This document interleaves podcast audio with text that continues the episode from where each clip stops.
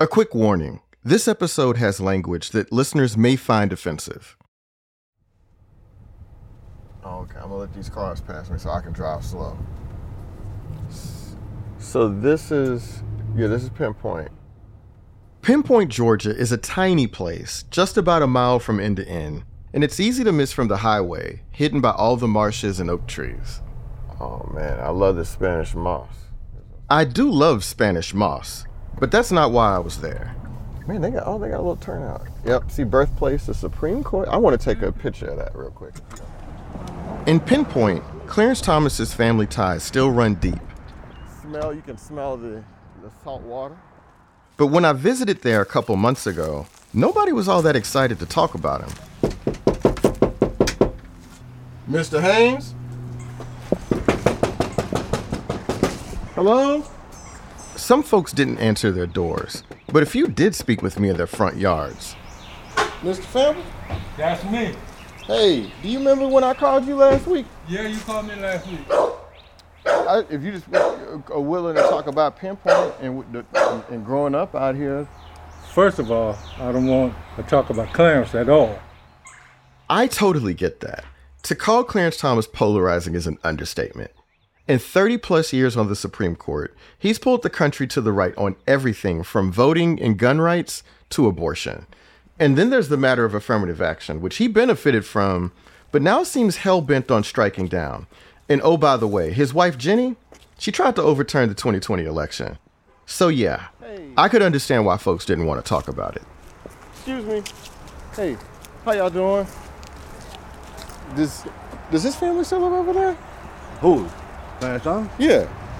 That's not it. Oh, that's not their house? No. Finally, somebody tipped me off to another address. It was a few miles north of Pinpoint in the bigger city of Savannah. I wasn't expecting much when I pulled up on this narrow tree-lined street, but the sound of wind chimes did put me at ease. Give it a shot. I was looking at a white one-story home with a screened-in porch. On the front door was a sticker. covid nineteen vaccine. I got it. Hello. I think I got the wrong house. Uh, my name is Joel Anderson. I'm a reporter. Yeah. Let, let me go ask. Are you sure? Yeah. Okay. All right. Really? There's, there's some argument to be made that this is not great for the Jags. As I was invited in, I could hear the sound of M S N B C coming from inside. Hey, Miss Williams, how you doing? I'm so sorry to bother you. I didn't expect to get in. You know, I am a reporter. I got to be honest. I'm working on a, a documentary about your son's life. Well, when I, when I answered, I think I got the wrong house. It was not the wrong house. And the woman who lived there actually seemed tickled that I showed up. Um, so you go by Miss Miss Miss Leola, Miss Williams? What do you go by? Leola. Leola? I'm going to have to call you Miss Leola. I can't call you by yeah, your first well, name. My kids called me Grandma, Grammy. Clarence Thomas's mother, Leola Williams, is ninety-four years old, but still incredibly sharp. As we talked, Miss Leola sat in a recliner in a corner of her den with the curtains closed. The room was painted turquoise. So you've lived in Savannah or Pinpoint basically all your life then, huh? I was born in Liberty County. And I was taken to Pinpoint. Okay. And that's where my kids were born. Miss Leola's two-bedroom home is where her son's journey to the Supreme Court got started. And while I didn't realize it at the time, that house in Savannah was about to become national news. Two weeks after I showed up, ProPublica reported that the house is now owned by Harlan Crow. He's a right-wing mega-donor who's taken Clarence Thomas on a bunch of lavish trips and paid for his grandnephew's school tuition. Gifts that Thomas didn't disclose. Crow says he wants to turn Miss Leola's house into a historic site someday, but for now, it's a mother's shrine to her family and to her son's remarkable career. This is his first wife. Oh yeah, you got all the Supreme Court pictures. Man, that must, yeah man, you've got a lot of history in here, Miss Leola. Yep.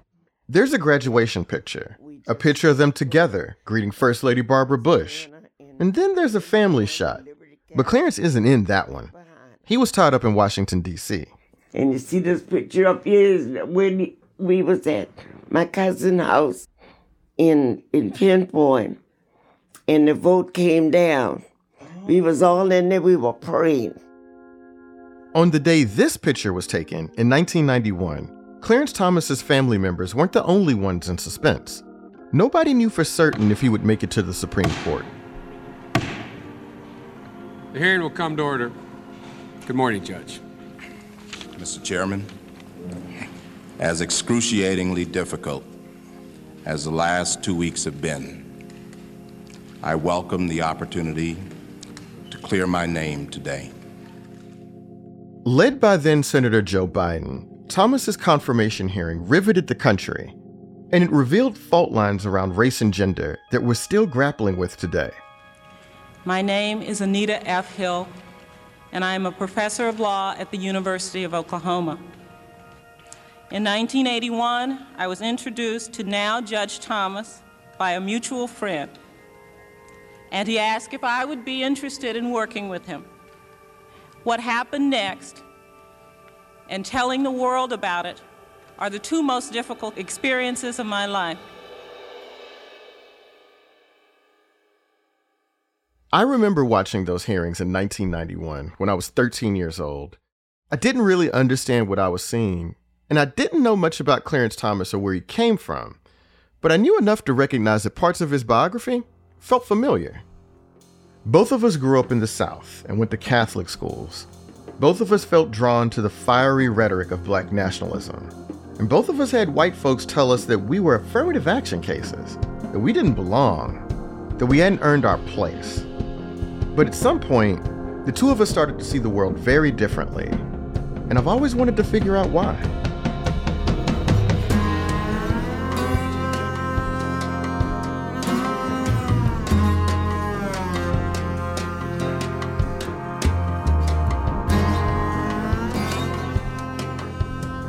This is Slow Burn, Season eight, Becoming Justice Thomas. I'm your host, Joel Anderson. Over the next four episodes, you'll learn about how a black man from rural Georgia became one of America's most powerful people and how he brought the rest of us along with him, whether we like it or not. How did Clarence Thomas transform from a college radical to a conservative icon? What did it take for him to land on the doorstep of the Supreme Court and get confirmed for life? And who is Justice Thomas, really? So look, when I talk about Clarence Thomas, there are gonna be two groups of listeners, and neither one are gonna like what I say. So my question to you is, why am I doing this interview? This is episode one, America's Blackest Child.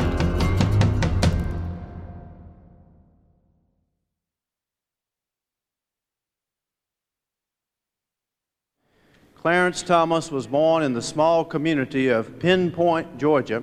He brings to the court an understanding of poverty, as one who's experienced it firsthand. Not a single member of the Senate knows what Clarence Thomas knows about being poor and black in America. Clarence Thomas didn't say much about his judicial philosophy during his nineteen ninety-one confirmation hearing. Instead, he talked about the small coastal town where he grew up. His advisors called it the Pinpoint Strategy. My earliest memories are those of Pinpoint, Georgia, a life far removed in space and time from this room, this day, and this moment. Pinpoint was settled in the late nineteenth century by formerly enslaved people known as Geechees or Gullahs. Those communities lived in relative isolation from white people.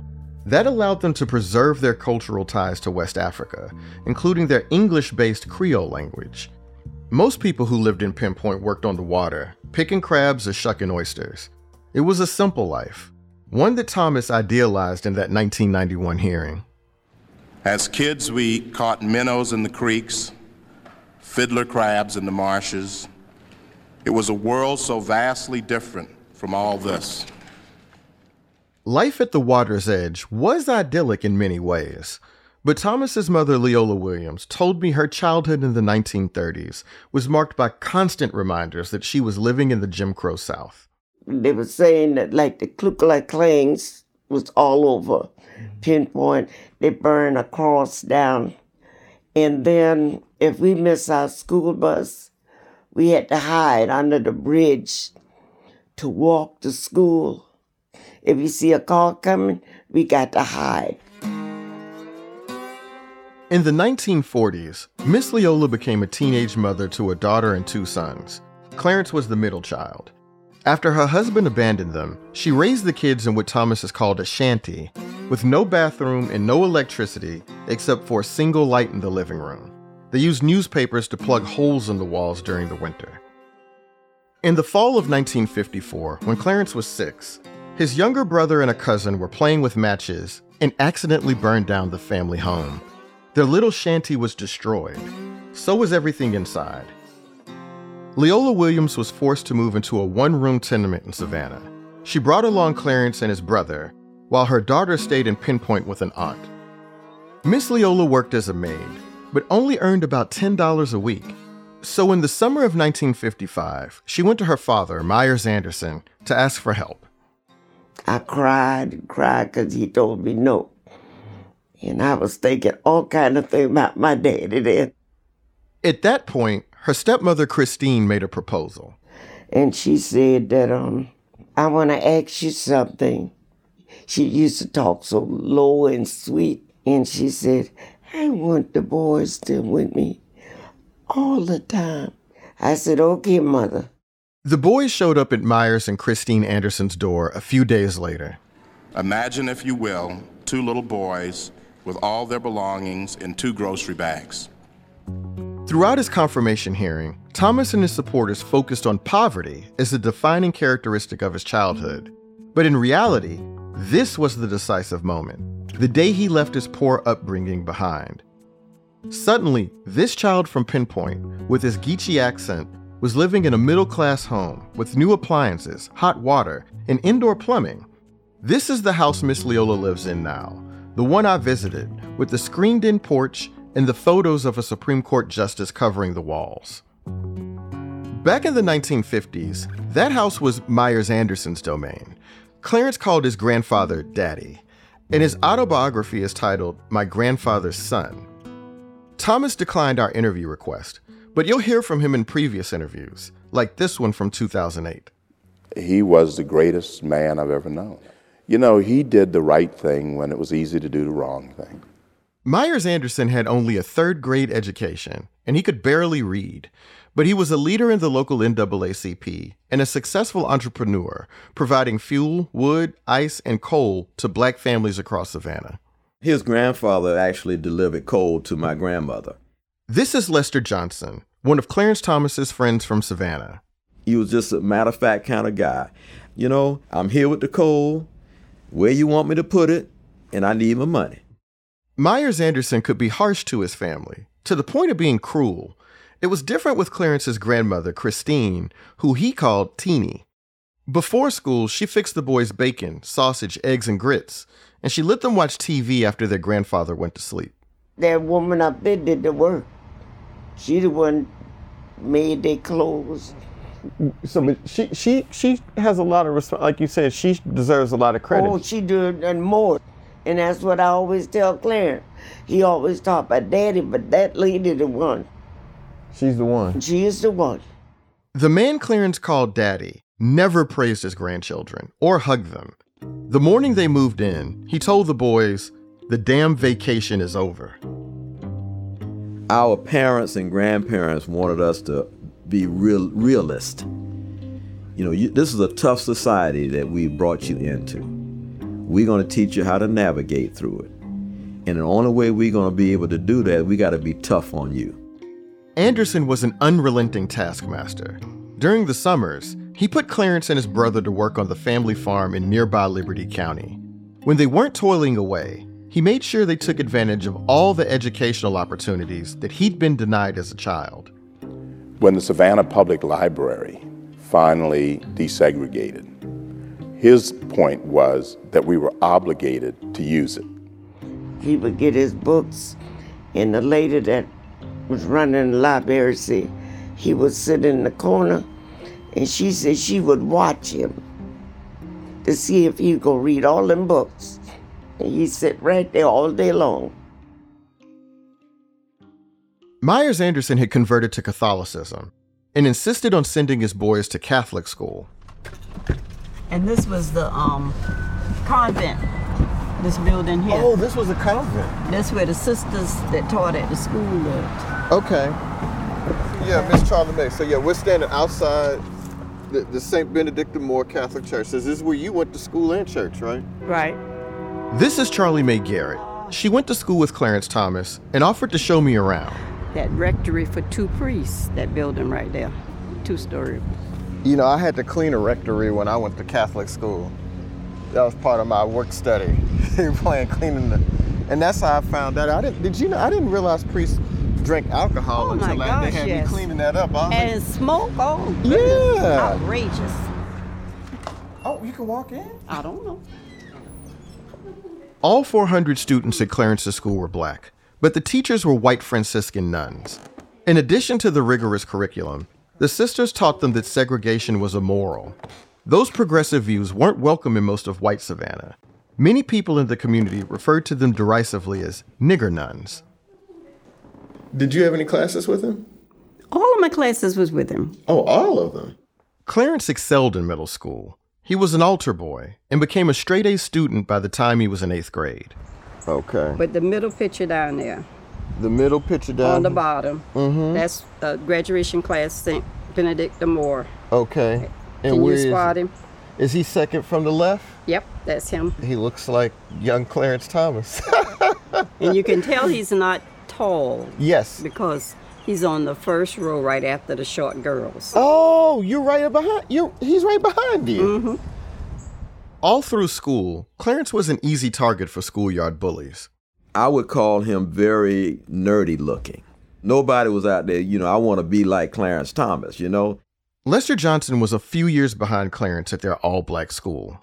When you tease somebody, you tease them on something that is a little unusual about them, right?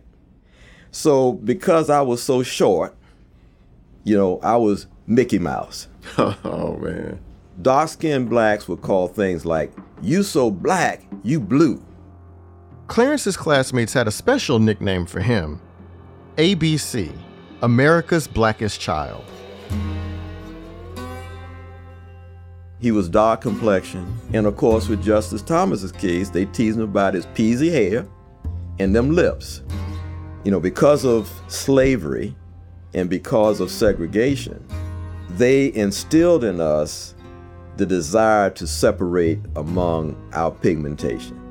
So the lighter complexion you were, the closer you were to whites, the better you were.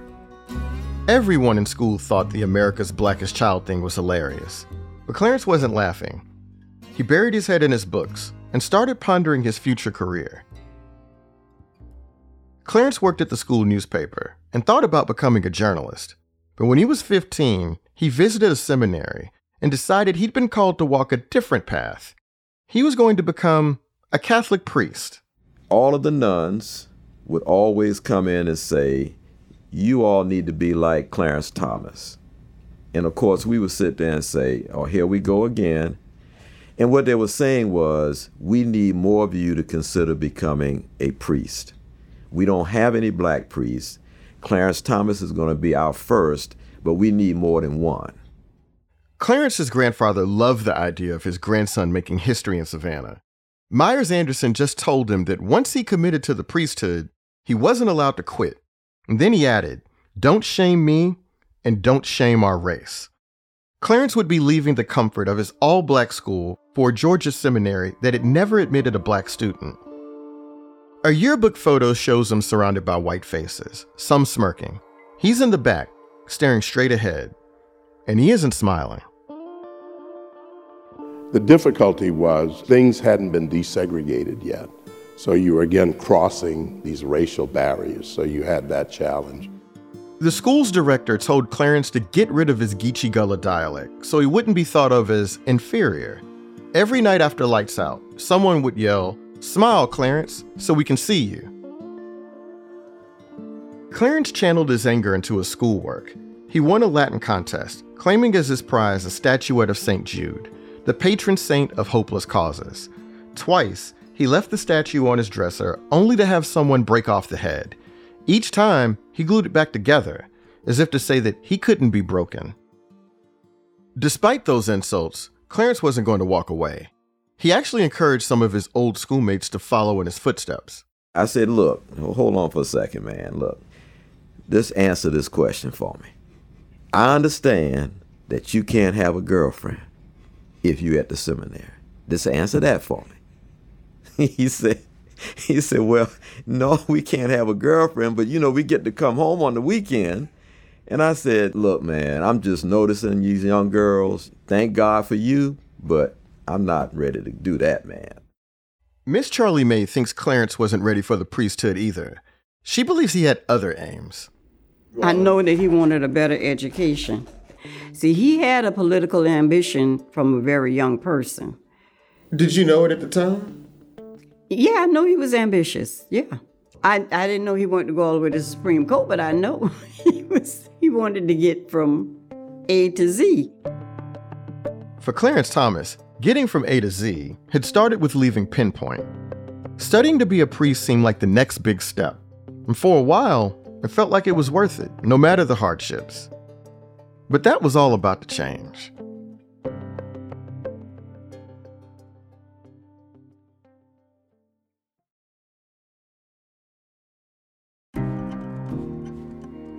In nineteen sixty-seven, Clarence Thomas was well on his way to becoming Savannah's first black priest. He'd taken the initial step as a high schooler in Georgia. Now, he headed off to the rolling hills of Northwest Missouri to continue his religious education at Conception Seminary. We met freshman year, first day of, of school. We hooked up as buddies pretty quickly.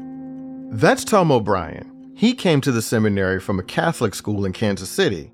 He was drawn to his dorm mate from Savannah right away. I, I could tell he was a good guy. I could tell he was a funny guy. And plus he had such a distinctive laugh. It would start in the in the bowels of a cave and and just build and roar. It, I don't know that I can duplicate it. It just rolled out like that and lasted about ten seconds. I'll be honest, Tom's impression, it's not that great. But he isn't wrong. Clarence Thomas's laugh is kind of wild. It really is good to be me. It really is.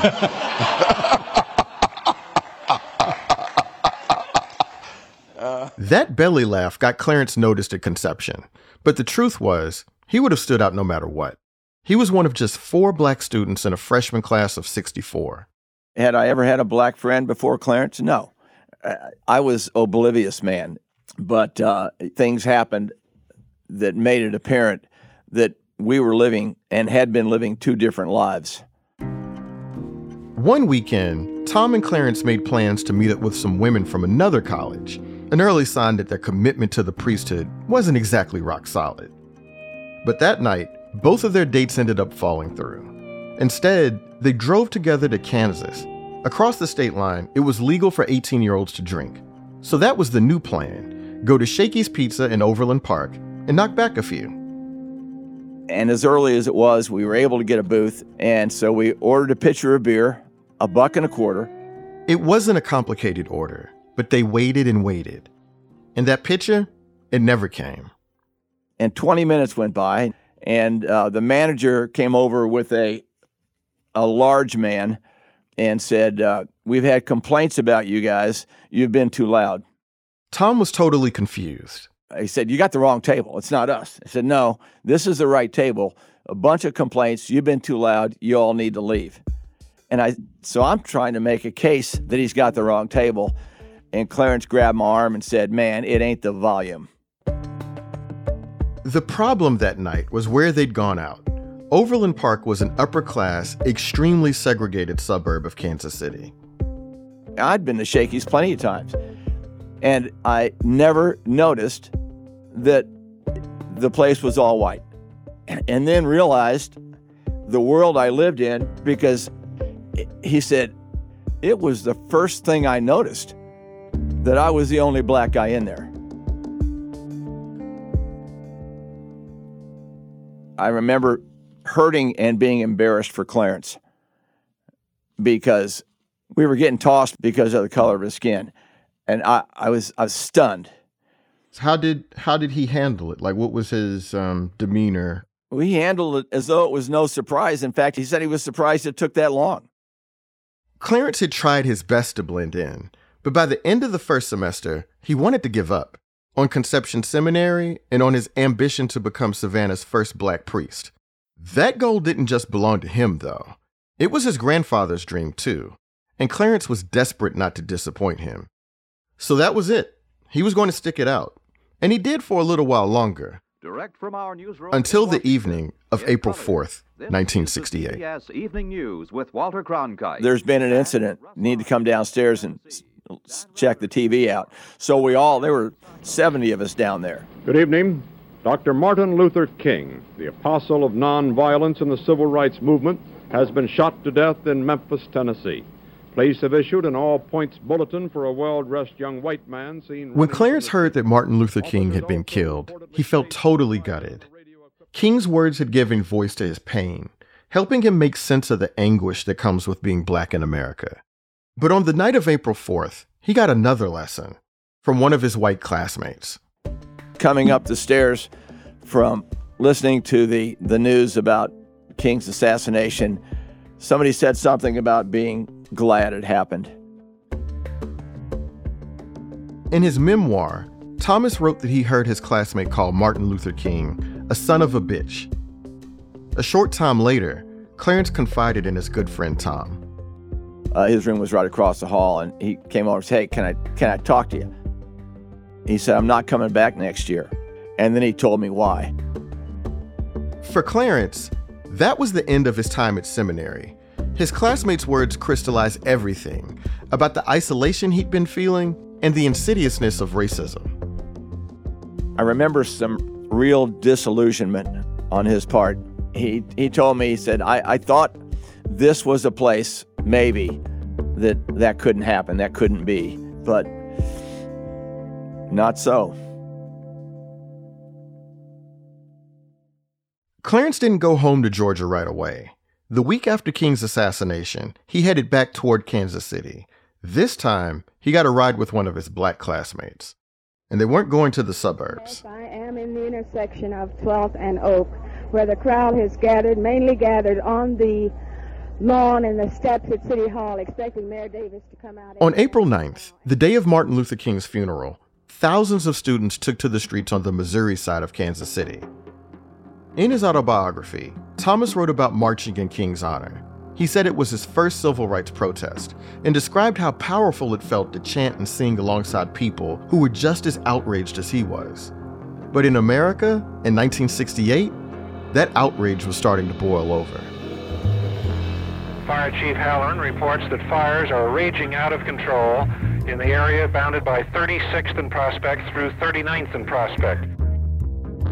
The march on April ninth did start out peaceful, but then the police fired tear gas into the crowd, and Kansas City descended into four days of chaos.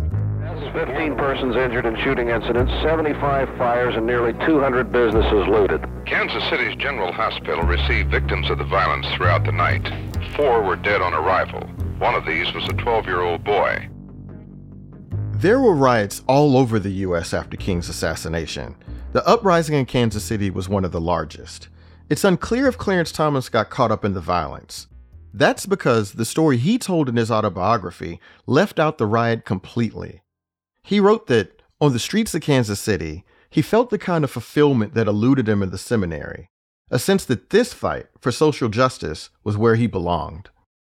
After he left Missouri, Clarence kept in touch with his friend Tom O'Brien. In handwritten letters, they talked about their personal lives, politics, and the Vietnam War. Both of us had some concern about, you know, we, we knew we were squaring up for the draft and going to be draft eligible. Tom has held onto those letters for more than fifty years, and one line still sticks with him. One of the letters, you know, was signed "Power to the People, C T." We'll be back in a minute.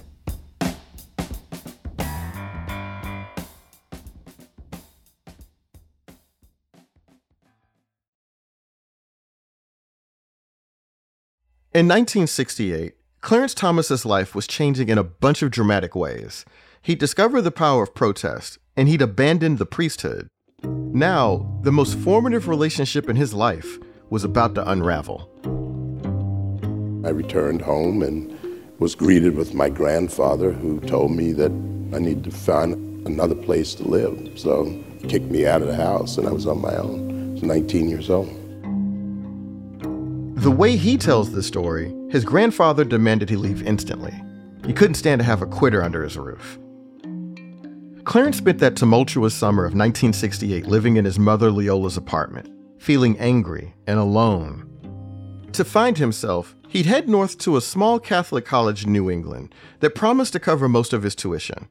Holy Cross, Holy Cross, hear the songs of Holy Cross. Bring up in your Hoya with a juju. Some people still think of a college as a collection of buildings. We think of a college as a community of people, all kinds of people. So Holy Cross, it was all white people. It was the type of place that was white and walled in. Why do I want to go here? That's Eddie Jenkins. In nineteen sixty-eight, he was a top high school football recruit from New York City. He had dozens of offers from places like Boston College, Georgetown, and Florida A and M. Eddie's father was pushing for him to go to Holy Cross, but it was near the bottom of his list, an all-male school that wasn't exactly a football powerhouse in cold and dreary Worcester, Massachusetts. Isolated on the hill, with wind coming every day at you, and no women on campus. And that's where you decided to go to school, huh? That's where my father said I was going to school. And when I told him there were no women on campus, he said, perfect. Eddie was an ideal candidate for Holy Cross, a good student from a Catholic high school who wanted to earn a law degree. And he appreciated the school's earnest recruiting pitch, even when one of the football coaches made a very clumsy sales attempt. He said, you know, you niggers are going to like it here. And he meant Negroes, or he said Negroes, but in his voice.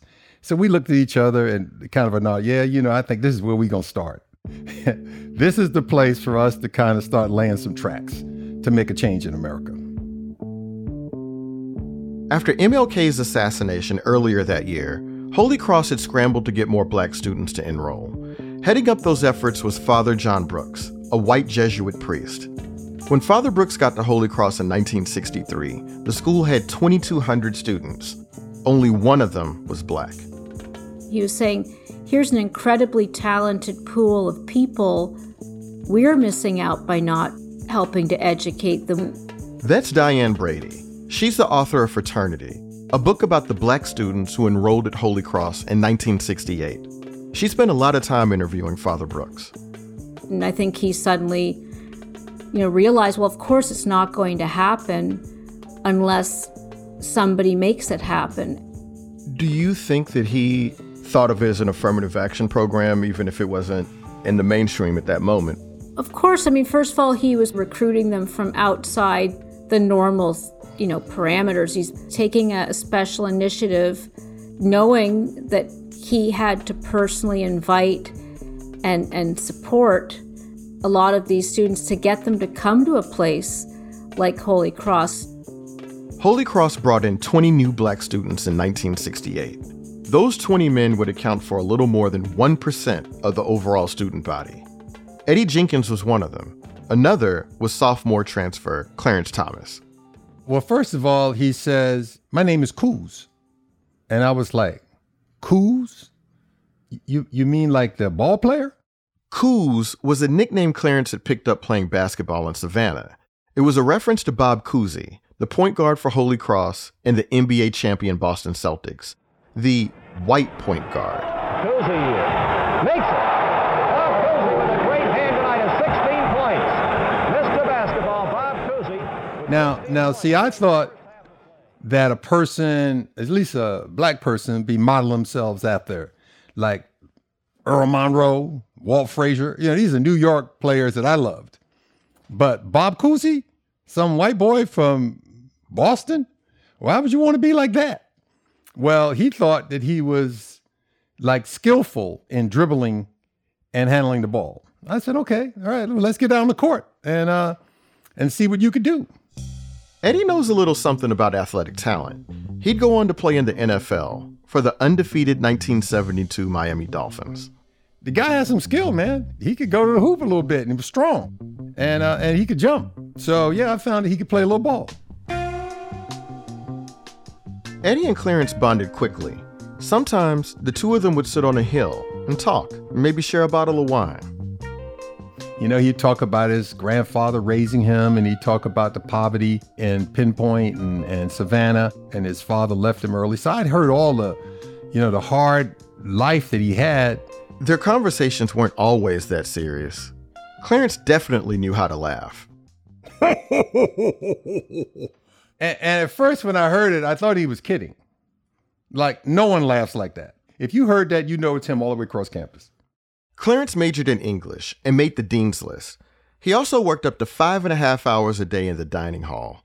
And when he wasn't studying or working, he was getting more and more immersed in the quest for social justice. The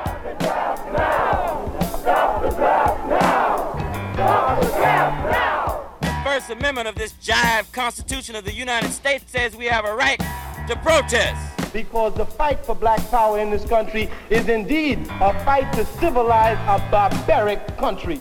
And bring about the freedom of these people by any means necessary. Clarence stopped going to mass, and he pinned a Malcolm X poster to his wall. In his dorm room, he listened to Malcolm's speeches on a record player, memorizing every word. Who taught you to hate the texture of your hair? Who taught you to hate the shape of your nose and the shape of your lips? Who taught you to hate yourself from the top of your head to the soles of your feet?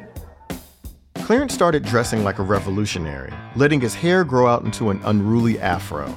He also took to wearing a beret in the style of the Black Panthers. Here was a guy with combat boots and this camouflage uniform on, and he didn't comb his hair. So you would like, how did this guy get into Holy Cross? At Conception Seminary in Missouri, Clarence had kept his outrage to himself. At Holy Cross, he wasn't going to stay quiet.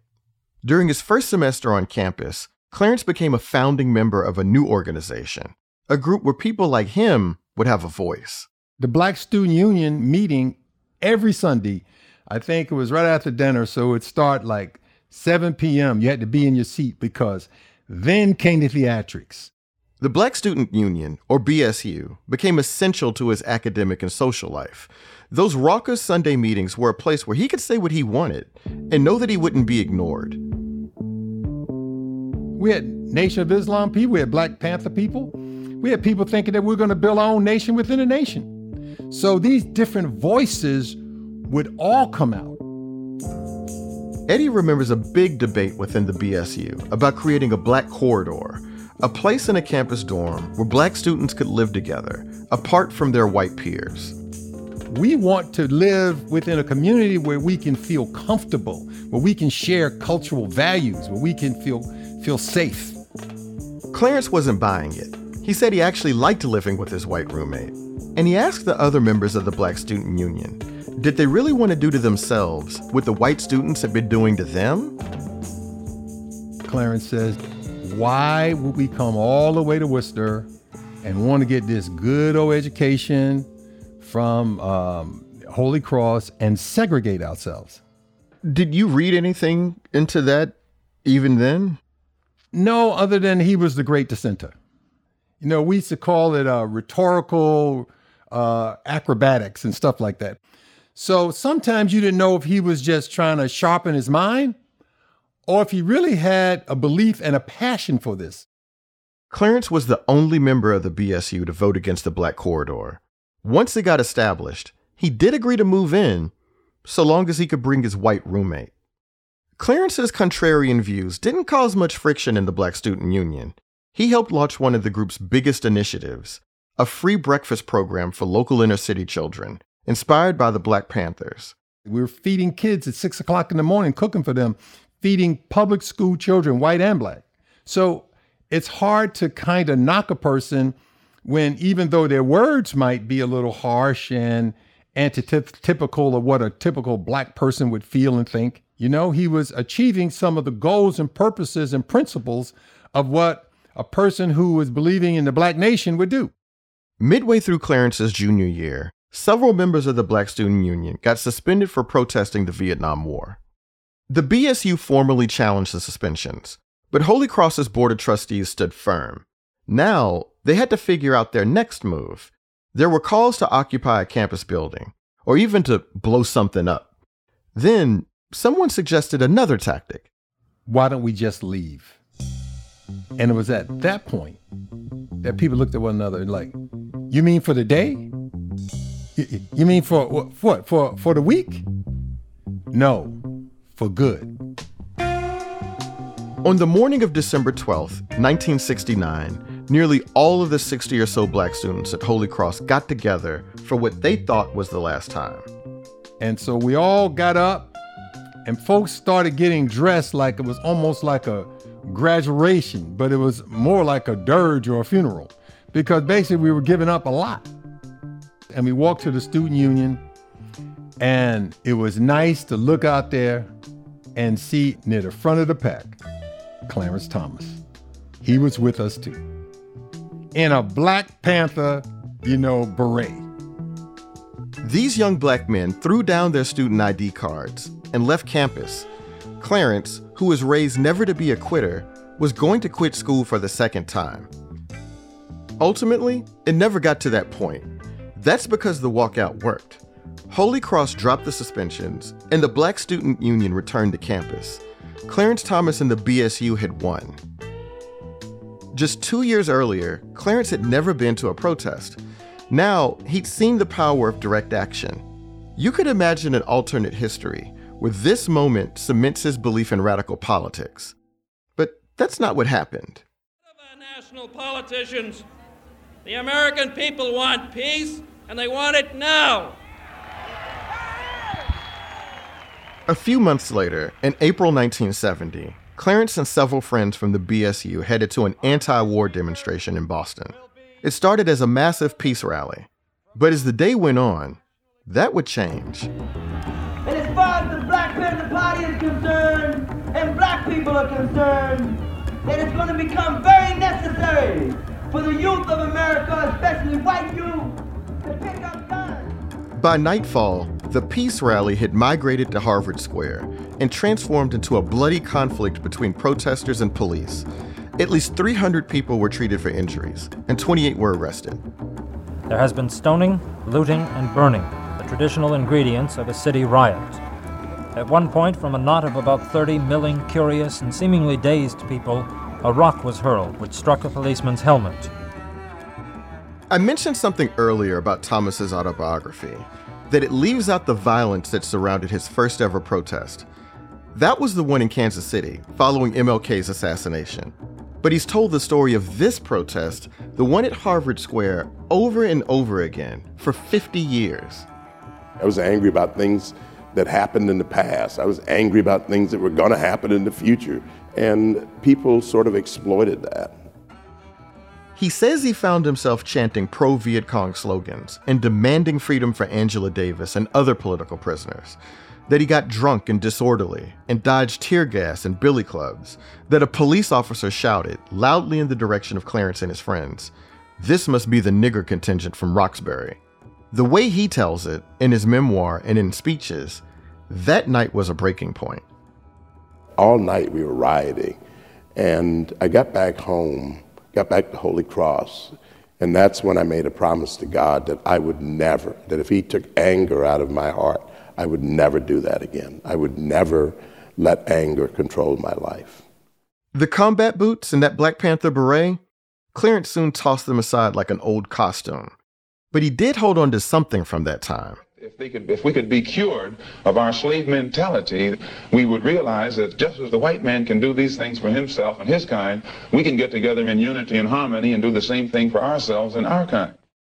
Malcolm X, with his philosophy of self-reliance and self-discipline, sounded a lot like Clarence's grandfather, that he had no reason to think of himself as oppressed, and he had to help himself before he could help anyone else. That's what Clarence Thomas was taught as a child. And it's what he rediscovered at Holy Cross, and what he told the world during his confirmation hearing. Um, and I tried to do what my grandfather said, stand up for what I believe in. And the person you have before you today is the person who was in those uh, army fatigues, combat boots, who's grown older, wiser, but no less concerned about the same problems. I asked Eddie Jenkins what he thinks about who Clarence Thomas was at Holy Cross and who he is now. We all like to recall those moments when, when it seemed like we had idealism, when it seemed like we could do a lot for our people. And so we all miss those moments. And we all like to think that we can go back to those times, to those friendships. Uh, but we evolve and we change and we get complex.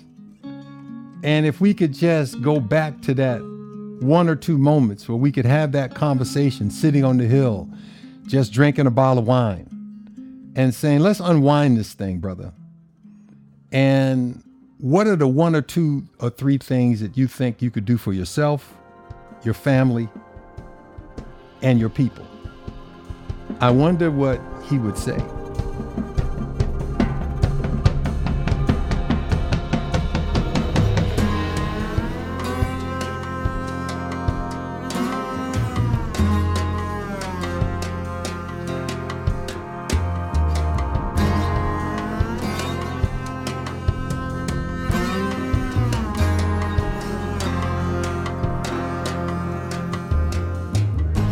Next week on Slow Burn, Clarence Thomas finds his people and his politics. If you have a deeply cynical view of white people and of racism, you start to calculate, what is it necessary for me to do in order to get what I want? And later this season, Thomas faces accusations from several women, but not all of them get a public hearing. I've always been proud of the fact that I told the truth when it was not necessarily popular to do so. It just felt like uh, an exercise in futility.